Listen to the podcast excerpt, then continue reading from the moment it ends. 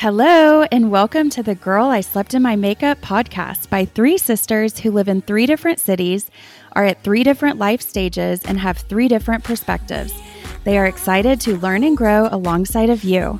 This is a space full of love and acceptance, no judgment, because let's face it, we all sleep in our makeup. Please welcome Lauren, Megan, and Kristen. Today we have Rose Campbell, who is a mother's advocate, business owner, and doula turned well recognized lifestyle and motherhood blogger, and the reigning Mrs. The Woodlands 2021. She is also a publicist and TV host. She currently co stars in Stork's Nursery, which is a YouTube reality nursery design show where she uses her skills and experience to design and build the nursery of every family's dreams.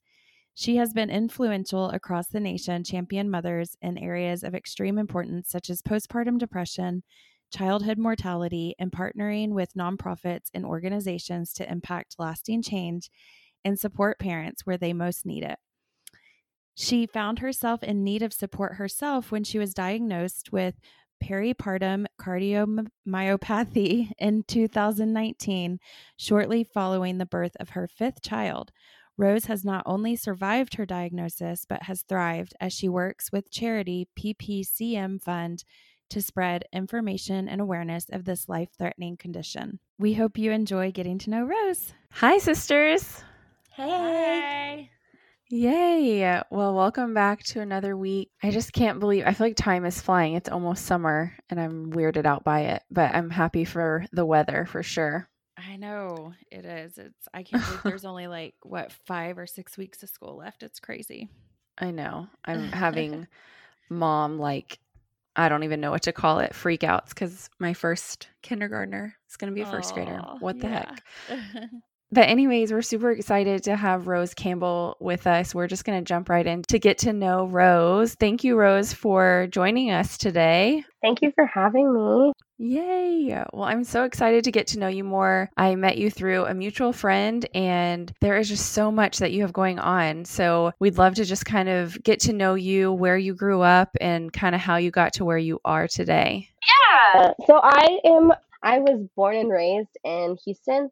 I was in foster care until I was about nine years old, and then I was adopted. I oh my goodness, wow. yeah, it was it was I didn't know that different. Mm-hmm. I don't really talk about it that much. Recently, I've been talking about it more and more. Um, oh, good. I'm not really in contact with my adoptive family, but I did find my birth family when I was uh, 22, so that was very wow. interesting. Oh but, wow, yeah, that's um, super interesting.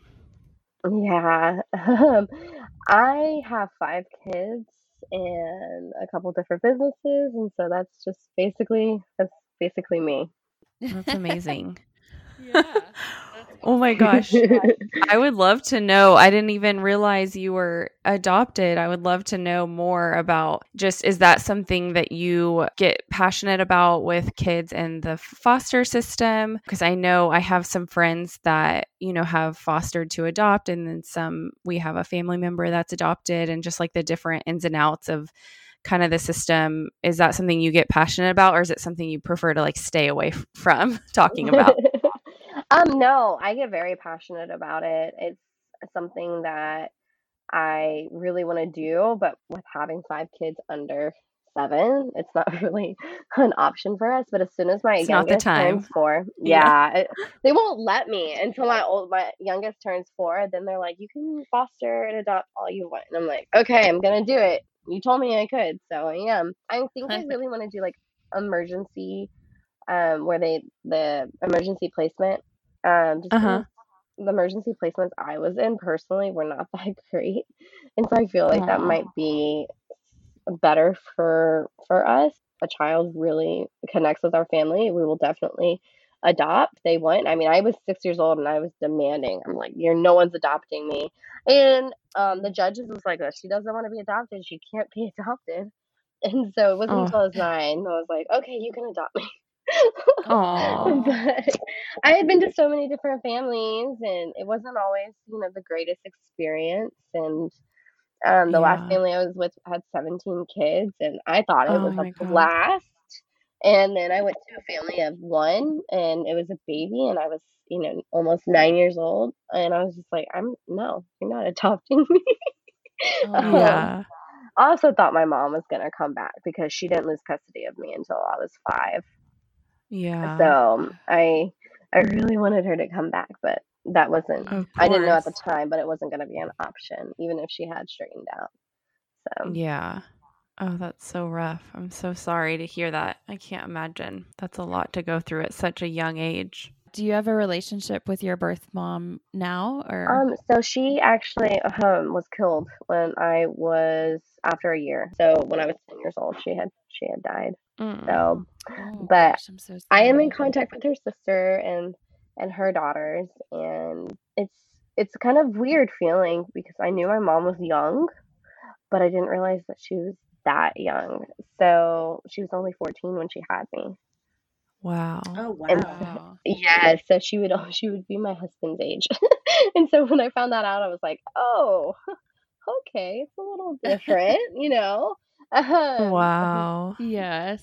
but uh, yeah, I mean, I I I really wanted her to come back, but I mean, the family I was with didn't even know she had passed away. I didn't find out until my dad, my birth dad, like showed up on my my doorstep and was like, "I am looking. For, I've been looking for you for a long time." I was like, "Oh, I don't know you. Go away." so I ended up hiring hiring an investigator, and they they found my birth mom's death certificate and everything, and and so Yeah. I would imagine that. So I don't even know the word, just traumatizing. And how do you feel like? I'm sure that life experience has kind of shaped who you've become today. Do you want to dive into that deeper and kind of share just what you feel like the blessings that came out of such a trial in your life and maybe things that you carry with you today or maybe even how you mother or just anything that came from it? Yeah. I would say the one thing I am is maybe a little overprotective.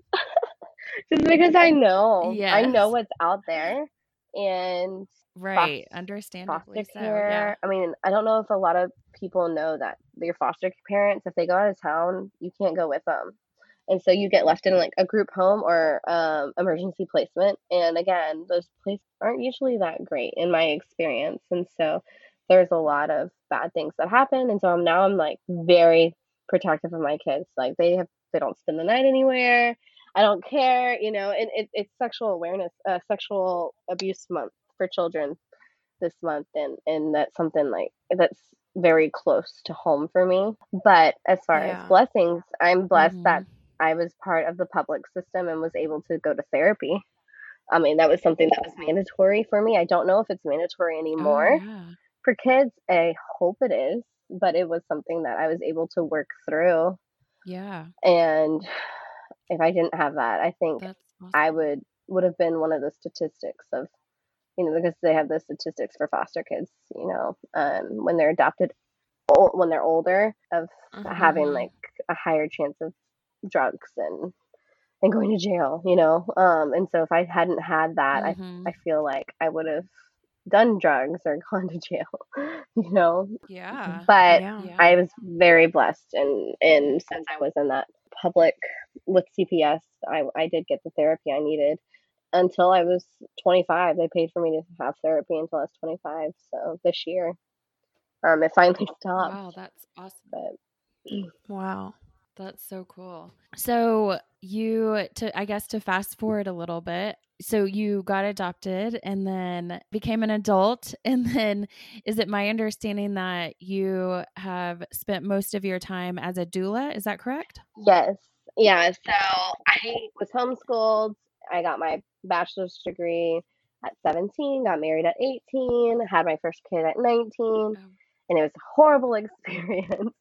I was like, I'm becoming a doula. um, and then after oh, that, awesome. I I started midwifery school and I did all that up until COVID. And then when COVID hit, I wasn't allowed in the hospitals anymore.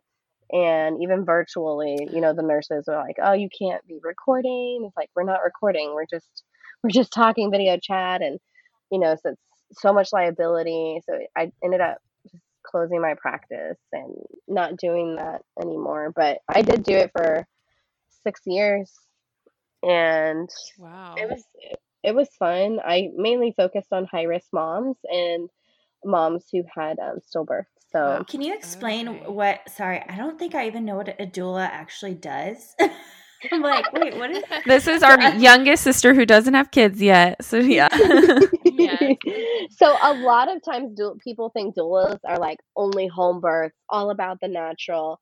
And me personally, I was high risk mom. I wasn't allowed to, you know, give birth at home. And so I hired a doula to help me through pain management and you have, I had to hire a specific doula though because a lot of them aren't trained in like epidurals and so basically, a doula is there to help you with the pain management.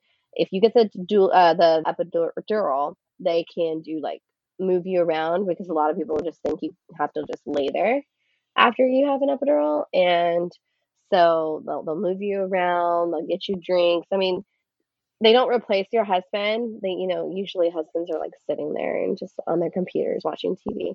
Um, but they get they get their husbands involved. You know, I've only had it where only two husbands were like, "I'm out. Nope, I can't do it." Um, but usually I get the husbands involved. You know, they're doing the hip squeezes, they're helping with the pain management. But I also did epidural moms too. So you can't just lay there after your epidural. It will stall your delivery. So the way you can do that is just moving side to side. And the nurses usually have more than one patient and they don't have time to, you know, move you side to side. And and so mm-hmm. that was my oh, job. Oh, wow. That's so cool. Yeah. And what special person that you must be to be able to be that type of support for you said you specialized in stillbirths too. So I imagine that's moms who know that they're going into labor knowing that their baby's is stillborn and i just i can't imagine that so you must have special gifts well i think it was i had i've had two stillbirths and three miscarriages and um, mm. it was just something that i felt moms needed the support for and so i i would usually Absolutely. get a call from a nurse at the hospital who's who would tell me this family just went through this found out I told them to call you. You should probably expect a call. And um, so usually I'd get a call and I'd show up and, you know, I had the resources to help them get. A lot of people don't know you can do like photographs with the, with the baby and you know those last mm-hmm. moments and stuff. And there's a lot of charities that I would work with that would bring in support and help for funeral costs. Because I don't know if a lot of people realize that if you have a um, a miscarriage or stillbirth after 18 weeks, you have to take that baby with mm-hmm. you. They, the hospital doesn't, mm. you know, um, it's not like a miss a regular, you know, or I say regular, but um, a yeah. preterm, you know, from the first trimester miscarriage. But even then, you have to, right. you know, figure out what to do. And yeah. so, right, if you have the baby, even I think it's actually 14 weeks after 14 weeks, you have to have a funeral, or not a funeral, but you have to you have to take the baby with you. And so a mm-hmm. lot of mm. moms you know, they shouldn't have to be burdened with, not burdened, but, you know, mm. they shouldn't have that stress on top of them as well. And so that's yeah, our job is to help right. bring that in. There's there's a lot of different charities that will make like wedding make dresses out of wedding dresses for for the babies and yeah. stuff. And so it was just something that I was very passionate about. Yeah. And what just what a gift that you are and a light to having gone through it yourself. So I think that you being there and them knowing that you've walked that journey yourself, I think there's so much comfort and hope in that as well. And it's ironic that you mentioned the wedding dress thing. So I actually donated my wedding gown for that purpose. My son is a micro preemie, and so um, there's an organization out of Fort Worth who who does that, and to donate to the preemies who don't make it. Wow. So anyway, that's that's super cool so you covid forced you to kind of turn your focus to other things besides uh, your doula experience. And so where what are you focusing most on right now? I know a lot of things were listed in your bio but kind of what is your main focus right now? Right now it will be my mrs woodlands. I'm competing for mrs texas title. And with that my platform is um, lowering maternal death rate in texas and getting Texas off the top 10 for maternal death, you know, that we shouldn't really, oh, wow. we shouldn't be in that category. Um, and a lot yeah, of people will yeah. tell me, oh, well, Alaska's bigger and we're the second state. I'm like, Alaska's not on that list. you, know, you know? Right. Um, yeah. What is, do you know the stats just out of curiosity? Because I have no idea. It's um one in eight moms will will die after Are you childbirth. serious? Mm-hmm. Yeah. Oh my gosh. Yeah. I had no idea. Well, okay, so when doing the the death certificates, they do up to six months of of postpartum, and they that is considered maternal mortality. So if they commit suicide from postpartum depression, that that'll be on there. Mhm. Um, and honestly, it should be up to a year. And so if they do that though, that'll that will triple the rate. But it's Wow. that, and then hemorrhaging. A lot of them, a lot of like doctors will not give you extra tests or anything. And so right now, I'm pushing for the BMP and the BPN test. You know, I had five pregnancies that were just horrible. And then on top of that, the stillbirths and the miscarriages. And it wasn't until this last one where they were like, oh, maybe we should send you to a high risk doctor. And it's like, really? Why didn't you do that Wow. before? I mean, my pregnancies were absolutely horrible. I spent most of my time in the hospitals with blood clots. I even had twins. My first stillbirth was my third, and it was twins, and it was one one was a stillbirth and one was IUGR at 32 weeks. She had stopped growing at their at 29 weeks, and they kept arguing with me, and I was like, my due date's right, you know, and it's just they are not listening to moms is what it boils down to. If they actually listen to moms and sent them to high risk doctors, then maybe things could actually Mhm. get done and we could get off that list. And so that's something I'm pushing for is just because they only have high blood pressure at the end doesn't mean that they needed that they didn't need to see a, a high risk doctor. That, you know, instead they'll just induce them. And it's like, well, you don't get to the cause of why her blood pressure was that high, why she had preeclampsia. And a BMP test or a BPN test, which is only $30 if you don't have insurance, would figure that out. If it was heart related or infection related, or they just do a regular CBC panel. And just adding those tests would, a lot of moms, there's been a couple this year alone, even when one was a cardiologist and she she just fell over after three months of postpartum and they ruled it as a heart Wow. condition that they had no idea she had that was pregnancy and postpartum related and so it wasn't until my fifth Wow. three months in i'm at um, postpartum i'm at a birth myself as a doula and my left side goes numb and then the OBGYN looks at me and he's like are you okay? And i'm like no i do not feel well. Something is wrong. He goes do not go to this hospital if it's a heart condition. You need to drive 15 minutes to this hospital and go there.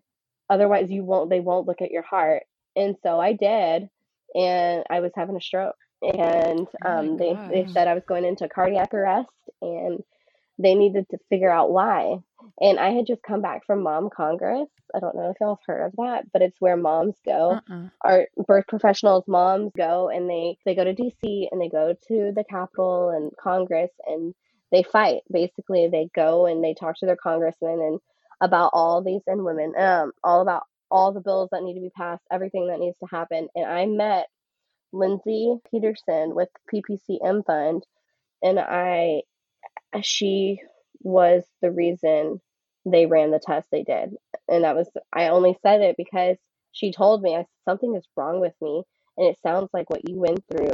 What do I ask them for?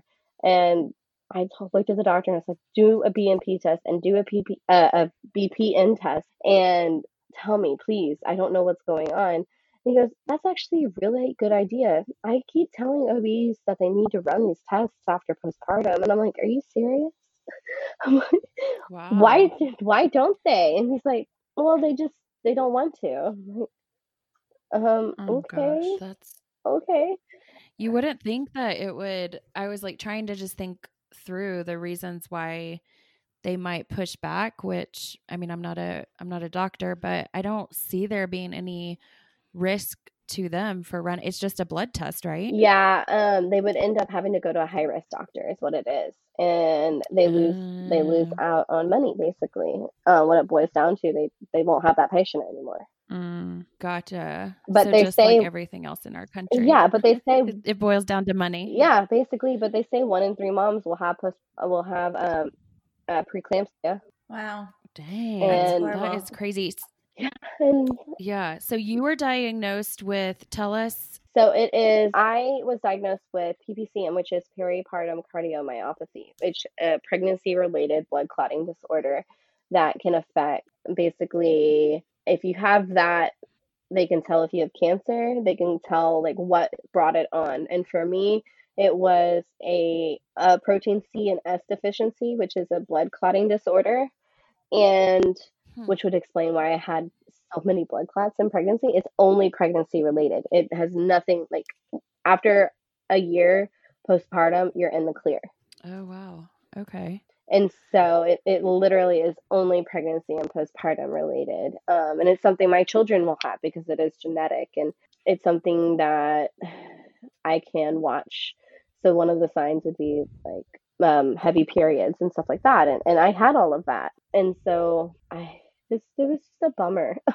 you know, like I saw so many doctors. I was in the hospital so much. And it was like House. My, my husband always said that. It was like an episode of House. They just, kept running different tests with different things, but it was nothing that was even relevant. Like when Ebola was around, they they tested me for Right. Ebola. They thought maybe I had Ebola, and I'm like, I haven't been out of, out of the country. Well, you're taking 24 vials of Yeah. blood for Oh no my reason. like what is this? um, yeah. Yeah. I I can relate, Rose, that just having some major or not ma- health issues. You, I've learned quickly that you really have to be your own advocate, and got like w- I've had to go to the ER multiple times because my condition, and they're like asking me what I think they should do. I'm like, is this Oh, yeah. real? Like, are you really asking me what I think you should do to for me? Like, right. and well, I, had even had someone- my yeah, no, I was gonna say my recent PCP, which is a primary care doctor, even legit told me, "I'm sorry, you need to find a new P- PCP because I won't refer you any more to your specialty doctors." And I was just like, "Is this real life? Like, it's just so great. The medical industry is mind-boggling to me, and people don't realize it. I think until you are greeted with, you know, a health, a major health issue, or you know, things that you're even talking about." Well, it was like I, I've been to the uh, the ER and they're like googling, and like they'll pull up a WebMD, and I'm like, what are you doing? like you went to school, right?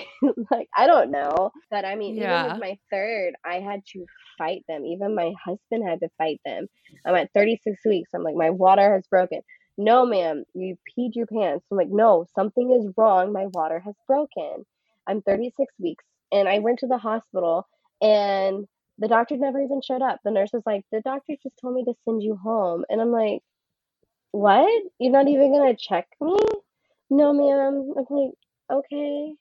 But but why? That's crazy. And that was that was when after two days I was finally like, We're just gonna go to a different hospital and just see what they say. And we went to the teaching hospital and they were like, Ma'am, you had one of your one of your babies passed away and something's wrong with your other and, re- that was when and i had to mm-hmm. argue with my other doctor about it though and what it boiled down to was i had refused a c-section and she argued thr- with me my whole pregnancy i was like there's no reason for me to have a c-section well your other babies were mm-hmm. big and i didn't tear and i didn't have any issues they, they still came out there was no reason for me Yeah. and they just kept pushing and pushing and pushing which i don't even i don't even Yeah. understand why they do that but the answer for everything Yeah. is a it c-section just which you know that's Yeah. so much harder for moms everybody's like oh that's that's yeah, with recovery and stuff. yeah everybody thinks that it's like the easy way out and it's not i mean Yeah, I had two C sections, so I don't know like what's better, but all I know is I basically did both with my first. Like, got to a ten, pushed for two and a half hours, and then had a C section. So it was like Yeah. horrible, Oh but everybody was healthy. Yeah, everybody was healthy and I was okay. And so, and my honestly, my second C section, I will say, was like piece of cake be compared because my first experience was so rough. But Yeah, because you had the two in one. Yeah. yeah. Yeah, yeah.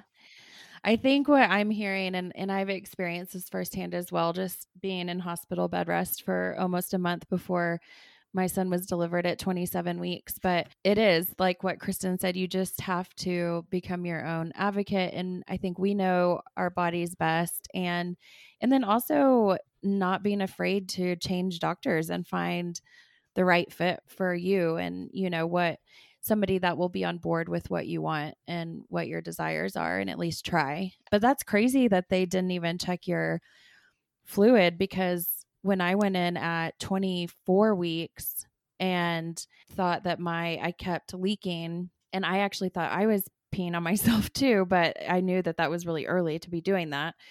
And so anyway, the first thing that they did, they like threw me in a wheelchair and then it only took like two seconds for them to test the fluid with a strip. So it's like, that's crazy. They wouldn't even I know. test it at 36 weeks. That's wild. Super wild. Yeah. Well, Yeah. I don't well, know. Rose, I just love that you have turned your recent life experiences just in turning it into something good and just to try to make a difference in this crazy world and I appreciate you like opening our eyes to this this is something that I had no idea of and it seems like it's certainly a statistic that doesn't have to be there um, or not as high anyway for Texas so I just really appreciate you and even in your busyness as I can imagine with five little ones that you still find the time to make a difference so kudos to you Rose Yeah.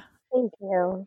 And I'd love to hear a little bit if you wanted to talk about you have a couple things that you do as well. You are part of something called the Storks Warehouse, I believe, where you do like a YouTube series on um, remodeling nurseries. And then you're also help with a company called Nestle, um, which we are. I'm like, maybe I should have a third baby just so I can use that Nestle mother's milk wrap. Um, but I didn't know if you wanted to talk about those things at all. Oh, yes. I am the PR and marketing person for the Nestle. I love the product myself. I used it for my last two, my last baby, and then I had a, the, the stillbirth in December, and it really helped like dry my milk up.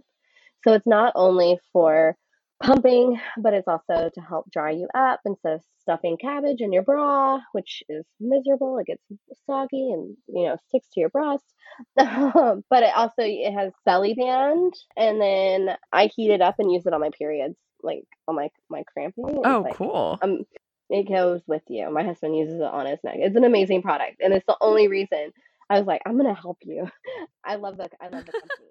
And this episode is supported by Nestle by Mama's Milk Wrap, an evidence based breastfeeding aid that offers full coverage, hands free pumping, and a soft, conforming design. The Nestle wraps around the breast, providing moist heat therapy to encourage letdown of your breast milk. Hot showers are usually recommended by doctors to encourage milk production, yet the Nestle allows you to stay dry and fold your laundry or do whatever you need to do at the same time. Heat and cold therapy of the Nestle lasts 20 to 30 minutes and can also be used on other parts of your body for pelvic pain or back pain.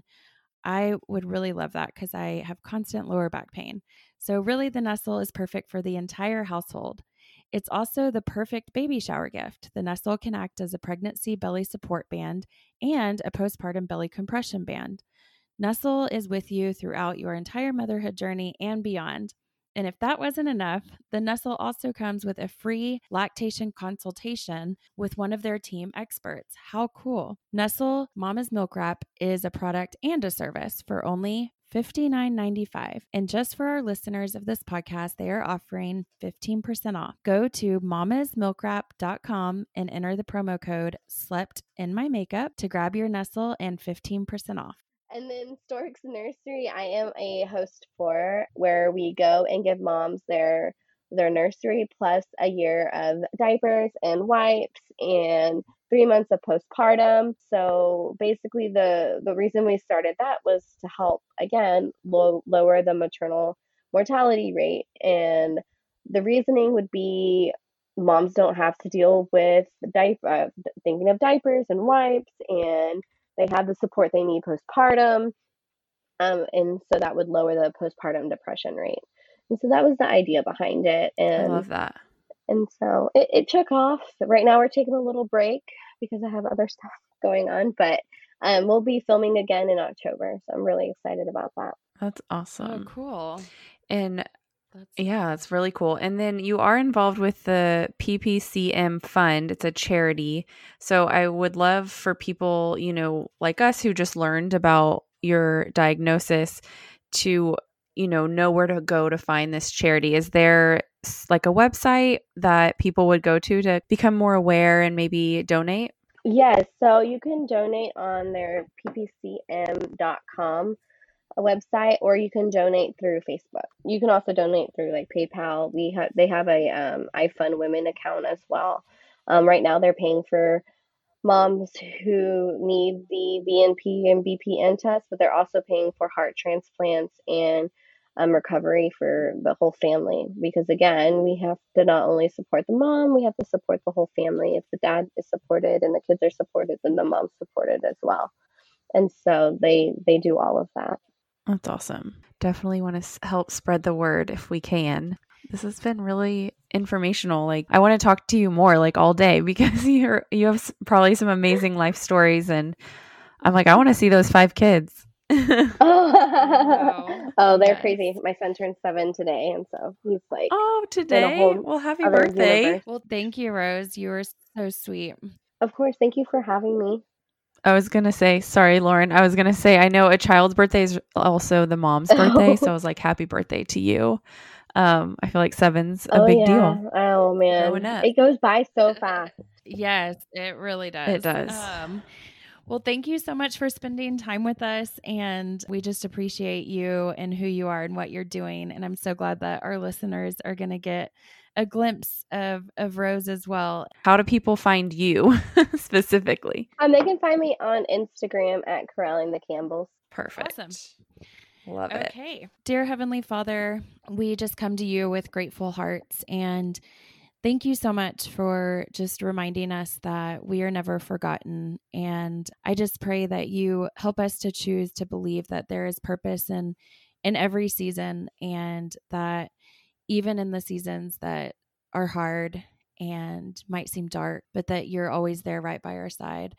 And we just thank you for that, that we always have you to rely on. Um, I pray for Rose. Thank you so much for putting us together. We always know that there there is no coincidence, and we just thank you for bringing her into our life and our podcast. And I pray for her and her family and the work that she is doing. And I pray that for your glory, God. And I pray for our listeners that everybody um, just feels your love and um, knows that they are never alone and that they always have you by their side. Let us all have a great week. And we just love you so much. In Jesus' name we pray. Amen. Amen. Awesome. Well, thank you guys so much. Thank you, Rose. Oh, thank you. That was that was great. Thank you for listening to another week of Girl I Slept in My Makeup. If you like us, rate, review, and subscribe wherever you listen to podcasts. And if you want to learn more about us or get in touch with us, go to our website, girlisleptinmymakeup.com, where you'll also find links to our Instagram and Facebook. Thank you so much for listening. We really appreciate it. And yeah, make it a great week. God bless.